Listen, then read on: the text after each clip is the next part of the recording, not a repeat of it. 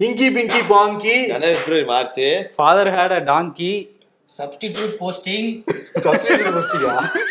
Pinky pinky ponky. இவர் செலக்டடா இவரு selected இல்ல அவரு செலக்டட் அவரை செலக்ட் நாலு பேர் சேர்ந்து அவர் செலக்ட் பண்றோம். என்னத்துக்கு? தட்னா செலக்ட் பண்ணுவோம். தட்னா செலக்ட் பண்றோம். ஆ, ஓகே எல்லாம் புது புரியாத புதிர் மாதிரியே இருக்கும். இப்படிதான் செலக்ட் பண்ணிருக்காங்கன்னு சொல்லிட்டு உச்சநீதிமன்றம் ஒருத்தர் பார்த்து கேள்வி கேட்டிருக்காங்க. என்னங்கிறது நம்ம ஷோக்குள்ள போய் பேசிடலாமா? Okay done welcome to imperfect show நான் உங்கள் பிரியன்.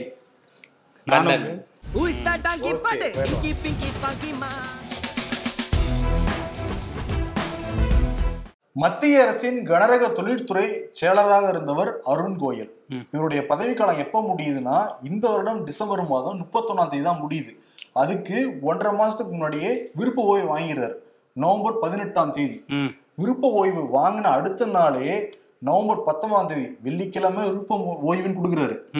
நவம்பர் பத்தொன்பதாம் தேதி சனிக்கிழமையே இந்திய தேர்தல் ஆணையராக இவர் செலக்ட் பண்றாங்க. திங்கட்கிழமையே ஜனாதிபதி ஒப்புதலோட பதவி ஏத்துக்கிறாரு. தேர்தல் ஆணையருங்கிறது எவ்வளவு முக்கியமான பொறுப்பு. அதுக்கு எவ்வளவு வேகமா செயல்பட்டு இருக்காங்கிறது புரியுது. இப்ப நீதிமன்றத்துல என்ன கேட்டிருக்காங்கன்னா அது எப்படிப்பா எப்படி அவரை வந்து நீங்கள் செலக்ட் பண்ணீங்க? அந்த நான்கு பேர் கொண்ட குழு தான் செலக்ட் பண்ணுச்சான் ம். என்ன இங்கி பிங்கி பாங்கி போட்டு நீங்க வந்து செலக்ட் பண்ணீங்களா அப்படிங்கிற கேள்வி. ஐந்து நீதிபதிகள் கொண்ட அமர்வு ஜோசப் தலைமையில் இருக்கிற ஐந்து நீதிபதிகள் கொண்ட அமர்வு. மத்திய அரசை பார்த்து வந்து கேள்வி கேட்டிருக்கு. அந்த நியமன ஆர்டர் எங்களுக்கு வேணும். எப்படி அவரை நீங்க தேர்ந்தெடுத்தீங்கிறத வந்து சொல்லணும் அப்படிங்கிற மாதிரி நறுக்கு நறுக்கு நறுக்குன்னு நிறைய கேள்வியை மத்திய அரசை பார்த்து வந்து கேட்டிருக்காங்க. ஆமா ஏன் இவ்வளவு அவசரம்? ஏன்னா மே மாசத்துல இருந்தே அந்த மூணாவது நபர் அதாவது இவர் மூணாவது நபரா வந்து இந்திய தேர்தல் ஆணையரா செலக்ட் ஆயிருக்காரு. இதுக்கு முன்னாடி ஏற்கனவே ரெண்டு பேர் இருக்காங்க. அந்த மூணாவது பணியிடம் வந்து ரொம்ப நாளாவே காலியா இருந்துச்சு. மே மாசத்துல இருந்து பதினஞ்சுல இருந்து நவம்பர் பதினெட்டு வரையும் காலியா இருந்திருக்கு. ம் காலியா இருந்திருக்கு. ஆனா இவர் கரெக்டா விருப்ப ஓய்வு கொடுத்த நாலாவது நாள்ல இவர் வந்துடுறாரு மூணாவது நாள்ல. இவரே ஆக்கிடுறீங்க. இதுக்கு என்ன காரணம் அப்படின்னு சொல்லி கேட்டிருக்காங்க. இது எந்த வழக்குல இதை விசாரிச்சிருக்காங்கன்னா உச்சநீதிமன்றத்துல பல பேர் வந்து ஒரு மனு போட்டிருக்காங்க. அது என்ன மனுனா இந்த தலைமை தேர்தல் ஆணையர் இந்திய தேர்தல் ஆணையர்லாம் வந்து நீங்க எப்படி செலக்ட் பண்ணணும்னா கொலீஜியம் வச்சு தான் செலக்ட் பண்ணணும். அதுதான் முறையா இருக்கும். அதுதான் சரியா இருக்கும்னு சொல்லி நிறைய பேர் மனு தாக்கல் பண்ணியிருந்தாங்க உச்சநீதிமன்றத்துல. அந்த வழக்கு விசாரணையில தான் வந்து இதை கேட்டிருக்காங்க. உச்சநீதிமன்ற நீதிபதி. இல்ல ரொம்ப ஆச்சரியமால இருக்கு. மத்திய அரசு ஏதாவது. இவ்வளவு வேகமா செயல்படுத்துவாங்களா நீங்க பாக்கணும் ம். இத்தனைக்கும் சனி ஞாயிறு விடுமுறை தினம் அவங்களுக்கு. அது ஜனாதிபதி ஒப்புதல்ங்கிறது எவ்வளவு பெரிய ஃபார்மாலிட்டி உடனே ஒப்புதல் கொடுக்குறாங்களாம் அடுத்த நாளே பதவி கொடுக்குறாங்களாம் அதுக்கு அடுத்த நாளே வந்து பதவி ஏற்கிறாராம் ம். என்ன இது? கேள்வி குத்தா இருக்குல்ல. அதான் உச்ச நீதி உச்ச நீதிமன்றம் கேட்டிருக்காங்க. நாங்க கேட்கல. உச்ச. நீதிமன்றம் வந்து கேட்டிருக்காங்க. இப்ப தலைமை தேர்தல் ஆணையராக ராஜீவ் குமார் இருக்காரு. அடுத்து அனுப் சந்திரா இருக்காங்க. இப்ப மூன்றாவது நபராக அருண் கோயல் வந்து சேர்த்திருக்காங்க. ரெண்டாயிரத்தி இருபத்தி நாலுல நாடாளுமன்ற எலெக்ஷன் வேற வருது. ம். ஆமா. அதுல உச்சநீதிமன்றம் என்ன சொல்லியிருக்காங்க? இந்த மாதிரி தேர்ந்தெடுத்தீங்கன்னா அவங்க வந்து ஆமாசாமி போடுறவங்களா தான் இருப்பாங்க அரசுக்கு. அவங்க முறையா தேர்ந்தெடுக்கணும். அந்த கொலீஜியத்துல உச்சநீதிமன்ற தலைமை நீதிபதியும் இடம்பெறணும். அப்பதான் வந்து நம்ம சரியான முறையில தேர்ந்தெடுத்ததா ஒத்துக்க முடியும் அப்படின்னும் சொல்லி சொல்லியிருக்காங்க உச்சநீதிமன்றத்துல. ஆக்சுவலி இந்த வழக்க படிக்கிறப்ப நமக்கு என்ன தெரியுமா? தோணுது ஒரே ஒரு தான் தோணுது. என்ன ரங்கா இதெல்லாம் நியாயமா? நீங்களும் இப்படி எல்லாமா வந்து நீங்க சரி ஓகே. மொத்தம் என்னன்னா. இந்திய தேர்தல் ஆணையம் நடுநிலையாக செயல்படும். நியாயமா நடந்துப்பாங்க அப்படிங்கிறத நம்ம எல்லாரும் நம்பணும் நம்பணும். நம்பியே ஆகணும். நம்புனா தான் சோறு பட்டிமன்றம் புகழ் அப்படிலாம் சொல்லுவாங்கல்ல சொன்ன டக்குன்னு ஒரு ஞாபகம் வரும். ஒரு பேர் ஞாபகம் வரும். ஆமா. அதே மாதிரி குட்கா புகழ் அப்படின்னாலே எனக்கு டக்குன்னு ஒரு மைண்ட்ல நேரம் ஒரு பேர் ரிஜிஸ்டர் ஆயிருக்கும் யாரு? எனக்குமே ஒரு பேர் ஞாபகம் வருது. யாரு? விஜயபாஸ்கரா? கரெக்ட் குட்கா புகழ் விஜயபாஸ்கர். இப்ப வந்து சிக்கி இருக்காரு திமுக ஆட்சிக்கு வந்ததுக்கு பிறகு அதிமுக இருந்த முன்னாள் அமைச்சர் வீட்டுல ரைட்ல நடத்தப்பட்டது. அதுல முக்கியமான ஒரு நபர் தான் வந்து விஜயபாஸ்கர். இவர் வந்து அமைச்சரா பொறுப்பு இருக்கிறப்பவே தடை செய்யப்பட்ட குட்கா பொருட்களை உற்பத்தி செய்யறதுக்கும் அதை விநியோகம் பண்றதுக்கும் லஞ்சம் வாங்கினாருங்கிற குற்றச்சாட்டுலாம் இருந்துச்சு. அதை தாண்டி அப்புறம் இந்த டிஜிபியில் ஆரம்பிச்சு இருபத்தோரு பேர் மேல புகார்லாம் இருந்துச்சு. இப்ப திமுக ஆட்சி மாறினதுக்கு பிறகு திமுக அரசே சிபிஐ விசாரணை தேவை அப்படின்லாம் சொல்லியிருந்தாங்க. இப்ப என்னன்னா விஜயபாஸ்கர் அப்ப இருந்த டிஜிபி ராஜேந்திரன் ஜார்ஜ் உள்ளிட்ட இருபத்தோரு பேர் மீது குற்றப்பத்திரிகை தாக்கல் பண்ணியிருக்காங்க. சிபிஐ குற்றப்பத்திரிகை தாக்கல் செஞ்சாலே என்ன அர்த்தம்னா ஆப்பு இருக்கு. கன்ஃபார்ம் இருக்கு அப்படிங்கிற மாதிரி தான் இருக்கு. இவர் போவாரா? இந்த விசாரணைக்கெல்லாம் போவாரா? இவர் மக்கள்கிட்டே. வந்து சுகர் இருக்கு எனக்கு பிபி இருக்கும் பாரு. விசாரணைலாம் கூப்பிட்டா எங்கேயாவது போய் ஹாஸ்பிட்டல்ல ஏதாவது அட்மிட் ஆயிடுவாருன்னு நினைக்கிறேன். விசாரணைக்கு போவாரு. விசாரணைக்கு போய் என்ன சொல்லுவாருன்னா ஐயா இந்த மக்களுக்காக தான் நான் ஓடா தேஞ்சு வேலை செஞ்சேன். எனக்கு அதுக்கு எந்த சம்மந்தமும் கிடையாது. இந்த மக்களை ஜீசஸ் எப்படி முதுகுல சுமந்த மாதிரி நான் முதுகுல சுமந்துகிட்டு இருக்கேன் என்னுடைய தொகுதி மக்களை. என் மேல அபான குற்றச்சாட்டு இருக்கு அப்படின்னு சொல்லிட்டு தேர்தல் அப்ப சட்டமன்ற தேர்தல் அப்ப ஒரு ஸ்கிரிப்ட் வாசிச்சார்ல கடைசி கிளைமேக்ஸ்ல அந்த மாதிரி வாசிப்பாரு அப்பாவே முகத்தை வச்சுக்கிட்டு அப்படியே கொஞ்சம் குனிஞ்சுக்கிட்டு ஐயா எனக்கு இதுக்கு எந்த சம்மந்தமும் இல்லைங்க ஐயா. அப்படிம்பாரா? பாப்போம் என்ன பண்ண போறாங்க? அவருக்கு விசாரணை அடுத்தடுத்து எப்படி போக போகுதுன்னு பாப்போம். அதே மாதிரி ரூபி மனோகரன் இருக்காருல்ல ம் காங்கிரஸ் அலுவலகத்துல சட்டை கிழிப்பு அடிதடிகள்லாம் நடந்தது மண்டைகள்லாம் உடைக்கப்பட்டது. அவங்களுடைய பாரம்பரியத்தை கையெல்லாம் எடுத்துதாங்க. கே எஸ் அழகிரி மேல அஞ்சு ஐவர் குழுவெல்லாம் டெல்லிக்கெல்லாம் போயிட்டு வந்தாங்க. அதுக்கு விதை போட்டது ரூபி மனோகரன். அவருடைய ஆதரவாளர்கள் தான் வந்து பிரச்சனை பண்ணது எல்லாருக்குமே தெரியும். அதனால இப்ப என்ன பண்ணிருக்காங்கன்னா விளக்கம் கேட்டிருந்தாங்க. விளக்கம் வந்து திருப்தி இல்ல. அவருமே கால அவகாசம் கேட்டிருந்த ரூபி மனோகரன். ம் ஆமா இன்னைக்கு நவம்பர் இருபத்தி நாலு இன்னைக்கு அந்த ஒழுங்கு நடவடிக்கை குழுவோட தலைவர் கே ஆர் ராமசாமி வந்து விசாரணை நடத்தினாராம் அதுல. அதுல வந்து அவர் ஆஜராகவே இல்லை ரூபி மனோகரன். அந்த அந்த சைடு இந்த ரஞ்சன் குமார் இருக்கார்ல அவர் தரப்புல ஆஜராயிருந்தாங்க. இவர் ஆஜராகவே இல்லை கால அவகாசம் கேட்டிருந்தாரு. இதுக்கு முன்னாடி அவர் கொடுத்த விளக்கமும் எங்களுக்கு திருப்தியா இல்ல. அதனால பதினஞ்சு நாளைக்குள்ள அவர் திரும்ப ஆஜராகி விளக்கம் கொடுக்கணும். ம். அது வரையும் தற்காலிகமா அவரை வந்து காங்கிரஸ்ல இருந்து நீக்கிறோம் அப்படிங்கிற மாதிரி சொல்லியிருக்காங்க. இங்க இருக்கிறதே விரல் விட்டு என்ற அளவுக்கு தான் காங்கிரஸ் எம்எல்ஏக்கள் இருக்காங்க. இங்க மட்டும் இல்ல இந்தியால இருக்கிற எம்எல்ஏக்களே விரல் விட்டு எண்ணிரலாம் மொத்தமாவே ரெண்டு டிஜிட் தானே ஐம்பத்தி ரெண்டு ஐம்பத்தி நாலா ஐம்பத்தி ரெண்டு இப்படி இருந்தா எங்கிட்ட பேக்கரியை டெவலப் பண்ணல. சிறப்பு. காங்கிரஸ்ல விசாரணை குழு இப்படி நடக்குதுன்னா பிஜேபியில அண்ணாமலை விசாரணை குழு போட்டிருக்காருல்ல? அது பயங்கரமா நடந்துட்டு இருக்கு திருப்பூர்ல இன்னைக்கு வந்து அந்த டெய்சி சரண் தரப்புல இருந்தும் இவங்க அந்த எதிர் தரப்புல சூரிய சிவா ரெண்டு பேருமே நேர்ல ஆஜராயிருக்காங்க அங்க திருப்பூர்ல. அங்க திருப்பூர் தலைமை அலுவலகத்துல இது தொடர்பா விசாரணை நடத்தியிருக்காங்க. ஆனா அதை பத்தி வெளியே எதுவும் சொல்லல. பாப்போம் அங்க எப்படி பேசினாருன்னு வேற தெரியல அவரு. கவலைப்படாதீங்க. அதெல்லாம் இன்னும் கூடிய சீக்கிரம் ஆடியோவா நமக்கு ரிலீஸ் ஆகும். வீடியோவாலாம் கூட ரிலீஸ் ஆக வாய்ப்பு இருக்கு. இன்னும் பத்து பதினஞ்சு வீடியோக்கள்லாம் வேற இருக்குன்னு பேசிக்கிறாங்க. ஆமா. மேட்டர்லாம் வேற வெளியே கசிஞ்சுக்கிட்டு இருக்கு. அது என்ன மேட்டருங்கிறது வேற தெரியல. ஆனா இது எவ்வளவு ஒரு அபத்தம்னு பாருங்களேன். சூரிய சிவா டெய்சி சரணை அவ்வளோ கேவலமா வந்து திட்டிருக்காரு. எப்படி முகத்தை மாறி மாறி வந்து பாத்துக்க முடியும்? ஆமா ரெண்டு பேரும் ஒரே இடத்துல ஆஜராக சொல்லி கேள்வி கேட்டு விசாரிச்சிருக்காங்க. இதுல இன்னொரு பாயிண்ட் இருக்கு. இவங்கெல்லாம் நாளைய தலைவர்கள் நாங்க எம்எல்ஏ ஆகணும் எம்பி ஆகணும்லாம் சொல்றாங்கல்ல. ஆக்சுவலி இதை இதை வந்து போலீஸ் கம்ப்ளைண்டா போயிருந்ததுன்னா எவ்வளவு வழக்குகள் பாஞ்சிருக்கும்னு பாருங்க. சாதி ரீதியாக திட்டினது கொலை மிரட்டல் விடுத்தது. இதை தாண்டி பெண்களை அவ்வளவு கொச்சையாக பேசவே முடியாது. அந்த அளவுக்கு பேசியிருக்காரு. இந்த வழக்குகள்லாம் உண்மையா நீதிமன்றம் விசாரிச்சு தண்டனை கொடுத்தாங்கன்னு வச்சுக்கோங்களேன். குறைஞ்சது பத்துல இருந்து பதினஞ்சு வருஷம் நீங்க கூட கொடுக்கலாம். ஆமா உள்ளதான் இருக்கணும் அவரு. இவங்க விசாரிச்சு என்ன பண்ண போறாங்க? ஒன்றும் பண்ண மாட்டாங்க. ஏற்கனவே அமைச்ச குழுக்களே ஒன்றும் பண்ணல. ஆமா கேடி ராகவன் எப்ப அமைச்சாரு? ஒரு வருஷம் ம். என்னாச்சு? அந்த அறிக்கை என்னாச்சு? ஒன்றும் அதுலயும் ஒன்றும் தெரியல. அதுக்கப்புறம் நடந்த விஷயங்கள்லயும் இதுவரையும் எதுவும் வெளியே வரல. கேட்டா நீதிடா நேர்மடா நியாயம்டா நாங்க நாணயமானவங்கடான்னு சொல்லிட்டு. தொடை தடி தொடை தடி சொல்லுவாரு. ஆ, அண்ணாமலை ஆமாங்க எனக்கு விசாரணை அமைச்சிருக்கோங்கண்ணா அப்படின்ட்டு நான் நான் மட்டும் சேர்த்தா ம் அது மாதிரி சேர்த்துக்குவாரு. இருபதாயிரம் புக்கு படிச்சிருக்காரு கேஸ் போட்டிருக்காரு. விவரம் இல்லையே நபர்கிட்ட.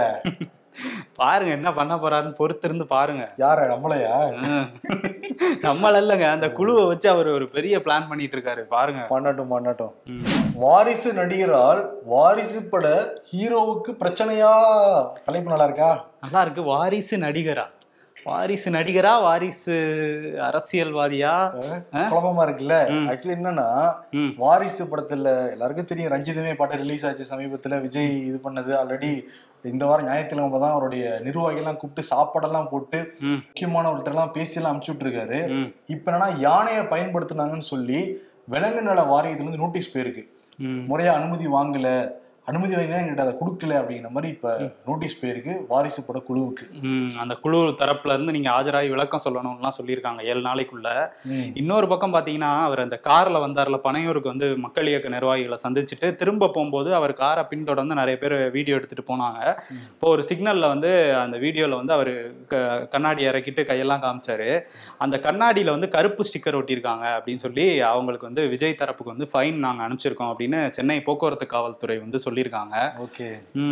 இதெல்லாம் கனெக்ட் பண்ணி பார்க்கும்போது நமக்கு என்ன தோணுது? கனெக்டிங் த டாட்ஸ் தெலுங்குல வந்து டப்பிங் படத்தை ரிலீஸ் பண்ண மாட்டோம்னு அங்க சொல்றாங்க. கடம்பூர் ராஜு உதயநிதி ஸ்டாலின் தான் மறைமுகமா நின்னு தூண்டுதல் பண்றாருன்னு ஒரு பிரச்சனை இருக்கு ஆல்ரெடி அப்படின்னு சொல்லியிருக்காங்க என்னன்னா இங்க ரெண்டு மேட்ரு வர வச்சிருவாங்க போல இருக்கே விஜய் அரசியலுக்குள்ளார. தெரியல. படம் வருமானு முதல்லனே தெரியல. அந்த அளவுக்கு நெருக்கடி கொடுத்துட்டு இருக்காங்க. தமிழ்நாடு பாஜகல பல அணிகளா பிரிஞ்சு அடிச்சிட்டு இருக்காங்கல்ல. அது மாதிரி ரெண்டு மாநில பாஜக தலைவர்கள் வந்து சண்டை போட்டுட்டு இருக்காங்க. அது எந்த மாநிலம்னா கர்நாடகாவும் மகாராஷ்டிராவும். மகாராஷ்டிரால அந்த சிவசேனால இருந்து பிரிஞ்சு வந்த ஏக்நாத் ஷிண்டே தான் முதல்வர். ஆனா வந்து துணை முதல்வரான அந்த பாஜக தலைவர் தேவேந்திர ஃபட்னாவிஸ் இருக்காருல்ல அவர் தான் ஃபுல்லா எல்லாம் பண்ணிட்டு இருக்காராம் முன்னாள் முதல்வர் அவரு. அவர் முன்னாள் முதல்வர் இப்பயும் அவர் தான் முதல்வர் மாதிரி பண்ணிட்டு இருக்காராம். அது ஒரு இவர் வந்து ஏக்நாத் ஷிண்டே வந்து ஒரு பொம்மை சிஎம் அப்படின்னு தான் சொல்றாங்க. அவருக்கும் அந்த பொம்மைக்கும் தேவேந்திர ஃபட்னாவிஸுக்கும் இப்போ சண்டை. இந்த பொம்மை இல்ல அந்த கர்நாடகா முதல்வர் பசவராஜ் பொம்மை இருக்கார்ல அவருக்கும் இவருக்கும் சண்டை. என்னன்னா கர்நாடகா எல்லையில இருக்குல்ல அதுல அந்த பெல்காம் பகுதியை ஒட்டி உள்ள இதை வந்து அங்க கர்நாடகாவோட சேர்த்துட்டாங்க ஆயிரத்தி தொள்ளாயிரத்தி ஐம்பத்தாறுல. ஆனா மகாராஷ்டிரால என்ன சொல்றாங்க அங்க அதிகமா மராத்தி பேசுற மக்கள் தான் இருக்காங்க. அதனால எங்களோட சேர்க்கணும்னு சொல்றாங்க. இதே மாதிரி கர்நாடகால இருந்து சில கிராமங்களை வந்து எங்களோட சேர்க்கணும். மகாராஷ்டிரால இருக்கிறத அங்க கன்னடம் பேசுற மக்கள் தான் நிறைய இருக்காங்க. அப்படின்னு இந்த எல்லை பிரச்சனை அறுபது வருஷமா நடந்துகிட்டே இருக்கு. தீக்க மாட்டேன். என்ன அரசியல் பண்ணணும்ல அதை ஆமா வச்சு. அதுக்குதான். இவ்வளவு வருஷம் பண்ணிட்டே இருந்தாங்கல்ல இப்ப திரும்ப அதை கையில எடுத்திருக்காங்க. அரசியல் பண்றதுக்காக. அதுல இவர் என்ன சொல்லியிருக்காரு? தேவேந்திர ஃபட்னாவிஸ் கர்நாடகாவோட எந்த கிராமத்தையும் நாங்க இணைக்க விட மாட்டோம். அந்த பேச்சுக்கே இடம் இல்லைங்கிற மாதிரி சொல்லியிருக்காரு. இவர் வந்து பொம்மை என்ன சொல்றாரு? அவர் கனவுலாம் பழிக்காது. இதெல்லாம் வந்து அவங்க நினைச்சிட்டு இருக்க வேண்டியதான் நாங்க உச்சநீதிமன்றத்து வழியா போய் எல்லாம் பாத்துக்குவோம் அப்படிங்கிற மாதிரி சொல்லியிருக்காங்க. அதனால திரும்ப இந்த எல்லை பிரச்சனை வந்து சூடு சூடு பிடிச்சிருக்கு. பிடிச்சிருக்கு ஆனா என்னன்னா மக்கள் நம்ப கூடாது என்னன்னா இது ஃபுல்லாவே வந்து தேர்தல் வரப்போகுது ரெண்டாயிரத்தி இருபத்தி நாலு. இருபத்தி மூணுல இங்க கர்நாடகால தேர்தல் வேற வருது. அதுதான். எலெக்ஷன் வரப்பதான் இங்க வந்து தண்ணீர் பிரச்சனை அதிகமாகும். பல புது புது பிரச்சனைகள்லாம் வரும். எல்லை இந்த மாநில எல்லைகள் பிரச்சனைலாம் வரும். அதே மாதிரி ரெண்டாயிரத்தி இருபத்தி நாலு தேர்தல பாருங்களேன் பக்கத்து நாட்டுக்கு நமக்கு பிரச்சனைலாம் வரும். ஆமா ஆமா பாகிஸ்தான் எல்லை. எங்கேயாவது ஒரு எல்லையை வச்சு பிரச்சனை பண்ணிட்டே எல்லாமே சினிமா ஸ்கிரிப்ட் மாதிரி தேர்தல் ஸ்கிரிப்ட் இது ம் ஆமா அந்த ஸ்கிரிப்ட் தான் அது. யூபியில ஒரு நீதிமன்றத்தை மாவட்ட நீதிமன்றத்துல ஒரு சுவாரஸ்யமான சம்பவம் நடந்திருக்கு. என்னன்னா அங்க மதுரா காவல் நிலையம் இருக்குல்ல உத்தரப்பிரதேசத்துல மதுரா பகுதியில. அந்த காவல் நிலையத்துல ரெண்டாயிரத்தி பதினெட்டு பத்தொன்பது காலகட்டத்துல வந்து ஒரு ஐநூத்தி எண்பத்தோரு கிலோ கஞ்சா வந்து பிடிச்சிருக்காங்க. அந்த விசாரணை வந்து நடந்துகிட்டே இருந்திருக்கு. நீதிமன்றத்துல அந்த கடத்தல்காரர்களை பிடிச்சிட்டு வந்து விசாரிச்சுக்கிட்டு இருந்திருக்காங்க. நீதிமன்ற விசாரணை வந்து இப்போதான் அந்த இறுதி கட்டத்தை வந்து நோக்கி போயிட்டு இருக்கு.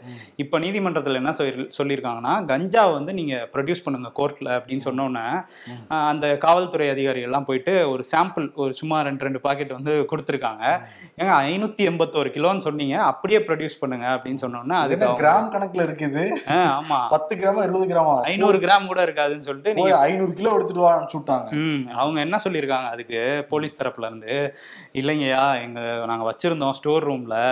அது வந்து அப்படியே எலி சாப்பிட்டுருச்சு கஞ்சாவை பச்சை இலைய தட்டி ஐநூறு கிலோ போயிடுச்சு இவ்வளவுதான் இருக்குன்னு சொல்லியிருக்காங்க. எலி வந்து அது சாப்பிட்டது எலி கிடையாது.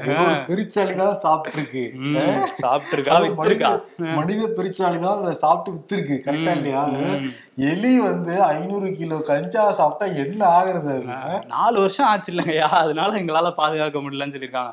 ரெண்டாயிரத்தி பத்தொன்பதுல போட்டது வழக்கு. மூணு வருஷம் ஆச்சு ரெண்டாயிரத்தி இருபத்தி ரெண்டு வரை எங்களால பாதுகாக்க முடியல அப்படின்ட்டு இருக்காங்க. பாத்தீங்களா ஆக்சுவலி என்னன்னா சில காவல் அதிகாரிகள் இந்த மாதிரி இருக்காங்க. அவங்க புடிச்சிட்டு வந்து இவங்க வியாபாரம் பாக்குறது. சைட்ல ஆமா. விசாரணை அது பாட்டு நடந்துட்டு இருக்கும். நமக்கு தேவைக்கு அப்பப்ப எடுத்து வித்துக்குவோன்னு வித்திருப்பாங்க போல. இன்னொரு இதே மாதிரி பீகார்ல ரெண்டாயிரத்தி பதினேழுல கள்ளச்சாராயத்தை புடிச்சிட்டு வந்து வச்சிருக்காங்க. கோர்ட்ல ப்ரொடியூஸ் பண்ணும்போது ஐயா அந்த மாதிரி எலி குடிச்சிருச்சியா? அப்படின்லாம் சொல்லியிருக்காங்க கள்ளச்சாராயத்தை. இது அந்த சைடு போல ட்ரெண்ட் போல அவங்களுக்கு. எலிய வந்து இதாக்கிறது சரி ஊபி அரசாங்கம் தானே? அந்த பெருச்சாளி எல்லாம் புல்டோசர் வச்சு ஒரு போடு போட வேண்டியதானே ஆமா. ஜேசிபி எடுத்துட்டு இந்நேரம் யோகி ஆதித்யநாத் கிளம்பி இருப்பாருன்னு நினைக்கிறேன் ஓகே இந்த மாதிரி நிறைய ஃபன்னி செய்திகள்லாம் வரப்ப ம். இப்ப உலகக்கோப்பை நடந்துகிட்டு இருக்குல்ல வேர்ல்டு கப். ஃபுட்பால் மேட்ச் அதனால நிறைய பேருக்கு மெசேஜ் எல்லாம் வந்துகிட்டு இருக்கு. இந்த இதை லிங்கை கிளிக் பண்ணீங்கன்னா ஐம்பது ஜிபி டேட்டா உங்களுக்கு ஃப்ரீயா கிடைக்கும் நீங்க தாராளமா இதெல்லாம் பார்க்கலாம் அப்படின்ட்டு. யாராவது கிளிக் பண்ணாங்கன்னா உடனே அவங்களுடைய டேட்டாக்கெல்லாம் எடுக்கப்படுதான் வங்கி கணக்குல இருந்து பணங்கள்லாம் வேற சில இடங்கள் எடுக்கப்பட்டுக்கிட்டு இருக்காங்க அதனால இந்த மாதிரி ஓசல்ல தராங்க அப்படின்னு சொல்லிட்டு யாரும் ஏமாற வேண்டாம். இன்னொரு செய்தி என்னன்னா சீனாவுல இங்க எப்படி மெட்ராஸை பரவிக்கிட்டு இருக்கு. சென்னையில ஒரு நாளைக்கு நாலாயிரத்தி ஐநூறுக்கும் மேல தினம் தினம் கண் மருத்துவமனையில போய் மக்கள் வந்து போய்கிட்டு இருக்காங்க. இப்ப என்னன்னா சீனாவுல கொரோனா பாதிப்பு அதிகமாகிக்கிட்டு இருக்கான். ஒவ்வொரு நாளும் முப்பத்தோராயிரம் பேர் வந்து பாதிப்பு ஏற்படுதாங்க. திரும்ப முதல்ல இருந்தா அப்படிங்கிற மாதிரி தான் இருக்கு. அங்க திரும்பி லாக்டவுன் கட்டுப்பாடுகள் இதெல்லாம் விதிச்சுக்கிட்டு இருக்காங்க ஆமா ஜீரோ கோவிட்னு அவர் பயங்கரமா ஜி ஜின்பிங் லாவெல்லாம் கொண்டு வருவாரு. ஜீரோ கோவிட்னு போட்டு மக்களை போட்டு பாடா படுத்துவாரு அது ஓகேப்பா திருப்பி முதல்ல இருந்து அங்கதான் இப்ப ரெண்டாயிரத்தி பத்தொன்பது இருபது சில பேர் அங்கேயே மைண்ட் ஸ்டக் ஆயிடுச்சுலாம் ம், இதனால ஏன் சாதிக்க முடியல அப்படின்னு கேட்டா ரெண்டாயிரத்தி பத்தொன்பது மைண்ட் ஸ்டக் ஆயிடுச்சுங்கிறாங்க. ரெண்டாயிரத்தி பத்தொன்பது இருபதுல நம்ம மட்டும் சாதிச்சிருவாங்களாங்கிற கேள்வி கூட சில பேர் மைண்ட் செட் அப்படிதான் இருக்கு. திருப்பி சைனால இருந்துன்னா கொஞ்சம் யோசிக்கணும் கொஞ்சம் ஜாக்கிரதையா தான் இருக்கணும் நம்ம. ஆமா. பப்ஸ் பப்ஸை. எவ்வளவு ட்ரை பண்ணாலும் இந்த பப்ஸை மட்டும் டீசெண்டா சாப்பிட முடியலையே. தின்னுட்டு புதைச்சது மாம்பழ கொட்டை ஆனா வளர்ந்தது வேற மரம். அது எப்படி திமிங்கலாம்? இது வந்து லவ் டுடே படத்துல வர லாஜிக் மிஸ்டேக் இருக்காங்க தமிழகம் மீது பிரதமருக்கு தனி கவனம் அமித்ஷா. அது சரி ஃபெயிலான பாடத்துல தானே மாணவர்கள் கவனம் செலுத்தியே ஆகணும். ஓஹோ. மக்களவை தேர்தலுடன் சட்டப்பேரவை தேர்தல் பாஜக மாநில துணைத் தலைவர் கே பி ராமலிங்கம். அடுத்த மாசம் நடக்க இருக்கிற குஜராத் மாநில சட்டப்பேரவைக்கு ஆயுட்காலம் ஒன்றரை வருஷம் தானா அப்படிதான் சொல்றாங்க பிரதர். இவங்க எல்லாம் ஒரே நாடு ஒரே தேர்தல். ஒரே காவல் அந்த காவல் அதிகாரிகள் ஒரே சீருடை வரைக்கும் யோசிக்கிறோம் ஒரே தேர்தல் யோசிக்காம இருந்திருப்பாங்க. ஆமா அதுக்கான வேலைகள்லாம் நடந்துட்டு இருக்கான். ரெண்டாயிரத்தி இருபத்தி நாலுல நடத்தி காட்டுவோம் நிறைய பேர் சொல்லிட்டு இருக்காங்க. எனக்கு புரியுது ஒரு மேட்ரு. ம். ரெண்டாயிரத்தி இருபத்தி நாலு நாடாளுமன்ற தேர்தல். சரிங்க ஒரே நாடு ஒரே தேர்தல். இப்ப மூன்றாவது ஒரு ஆள் அருண் கோயல் நியமிச்சிருக்காங்க. ஆமா தேர்தல் ஆணையத்துல. பாத்தியா? ஒரே நாடு மூணு ஆணையர் இருக்காங்களே. ஒரே தேர்தல் ஒரே ஆணையரா தலைமை தேர்தல் ஆணையர் ஒருத்தர் தானே இருக்காரு. Okay okay. சில அவார்டு வெளியே வந்து கொடுத்துடலாம் மோடிக்கு. எப்படியுமே இந்த லாஜிக் புரியவே கிடையாது. ஒரு புரியாத புதிர் மாதிரியே இருக்குல்ல. ஒரு நாள் விருப்பமுனுக்கு விருப்ப ஓய்வு பெறாராம் அடுத்த நாளே பதவி கொடுக்குறாங்களாம் ம். அதுக்கு ஒரு நாள் சொல்லி அடுத்த நாளே வந்து பதவி ஏத்துறாராம் ஜனாதிபதியோட ஒப்புதல் தராங்கன்னா என்ன குமார் இது? என்ன குமாரி இதுவா அவார்டு? அவார்டு வந்து புரியாத புதிர் தான் புரியாத போதுரா? உச்ச நீதிமன்றமே தான் கேட்டிருக்காங்க. என்ன. புரியாத புதிரா இருக்கு? பிங்கி பிங்கி பாங்கி போட்டிருக்கீங்களா நீங்கன்னு கேட்டிருக்காங்கல்ல. ஆமா அதனால புரியாத புதிருங்கிற விருதை கொடுத்துடலாம். கொடுத்துட்டு விடைபெறுகிறோம். நன்றி வணக்கம். நிகழ்ச்சி நல்லா இருந்துச்சுன்னா நிச்சயம் லைக் பண்ணுங்க நிறைய பேருக்கு ஷேர் பண்ணுங்க. ஆமா போய் நம்ம வேற விளையாடணும்ல.